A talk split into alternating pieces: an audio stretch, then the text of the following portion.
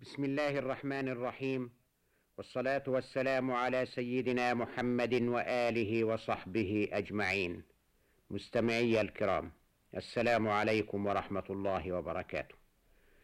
كان هبار بن الأسود رجلا قوي الساعد شديد البطش يكاد أن يدرج في عداد الفتكة في جاهليته التي فرضت عليه أن يكون هواه مع قريش. وأن يأتمر بأمرها في كل ما فيه ضرر بالمسلمين. لم يذكر له الذين ترجموا له عملا إلا ما كانت تبعثه به قريش لإيذاء الرسول عليه السلام وأصحابه رضوان الله عليهم. ولقد اشتد غضب النبي عليه حتى أهدر دمه. ولما دخل الرسول عليه السلام مكة أمن أهلها إلا ستة نفر من الرجال كان هبار أحدهم. وذكرت كتب المغازي والسير أن الرسول صلوات الله وسلامه عليه كان كلما بعث سرية أمرها إن أخذت هبار بن الأسود اقطعوا يديه ورجليه إن قدرتم عليه ثم اقتلوه. ومما زاد في غضب الرسول عليه أنه لما أزمعت ابنته زينب الهجرة إليه وهو بالمدينة خرجت على بعير قدمه لها حموها كنانة بن الربيع وسار لحمايتها. وعلم أبو سفيان بخروجها فجمع لها جمعا وترصدوها حتى صارت بذي طوى.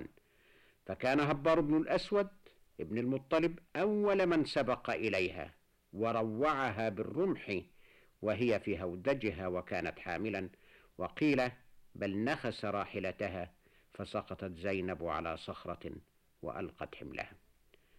وغضب المسلمون وغضب رسول الله وقيل في ذلك شعر يندد قائله بما فعل هبار وأبو سفيان بزينب بنت النبي.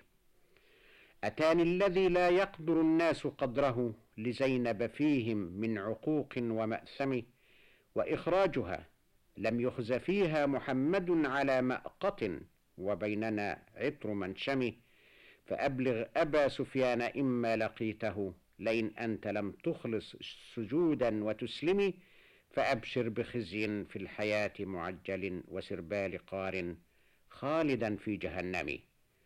ثم كان الفتح وتوالى دخول الناس أفواجا في دين الله. ورأى من لم يكن على الإسلام سماحة الإسلام. وجبه كل ما كان للمشركين قبله من ضراوة ضده فأسلموا. وكان هبار ممن أسلموا.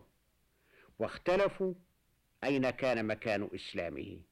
فقال البعض إنه كان في المدينة وأنكر ذلك ابن حجر وجعله بالجعرانة. على أن الذي لا خلاف فيه هو أن الرسول صلى الله عليه وسلم كان جالسا بين أصحابه ذات يوم حين طلع عليهم هبار بن الأسود. فقال بعض الصحابة للنبي عليه السلام يا نبي الله هذا هبار بن الأسود قال قد رأيته. ومنعهم جميعا أن يقوموا إليه أو ينالوه بسوء. فلما دخل عليهم أشار الرسول عليه السلام إليه أن يجلس. ولكنه ظل واقفا وقال السلام عليك يا نبي الله. أشهد أن لا إله إلا الله وأشهد أنك رسول الله. لقد هربت منك في البلاد وأردت اللحاق بالأعاجم.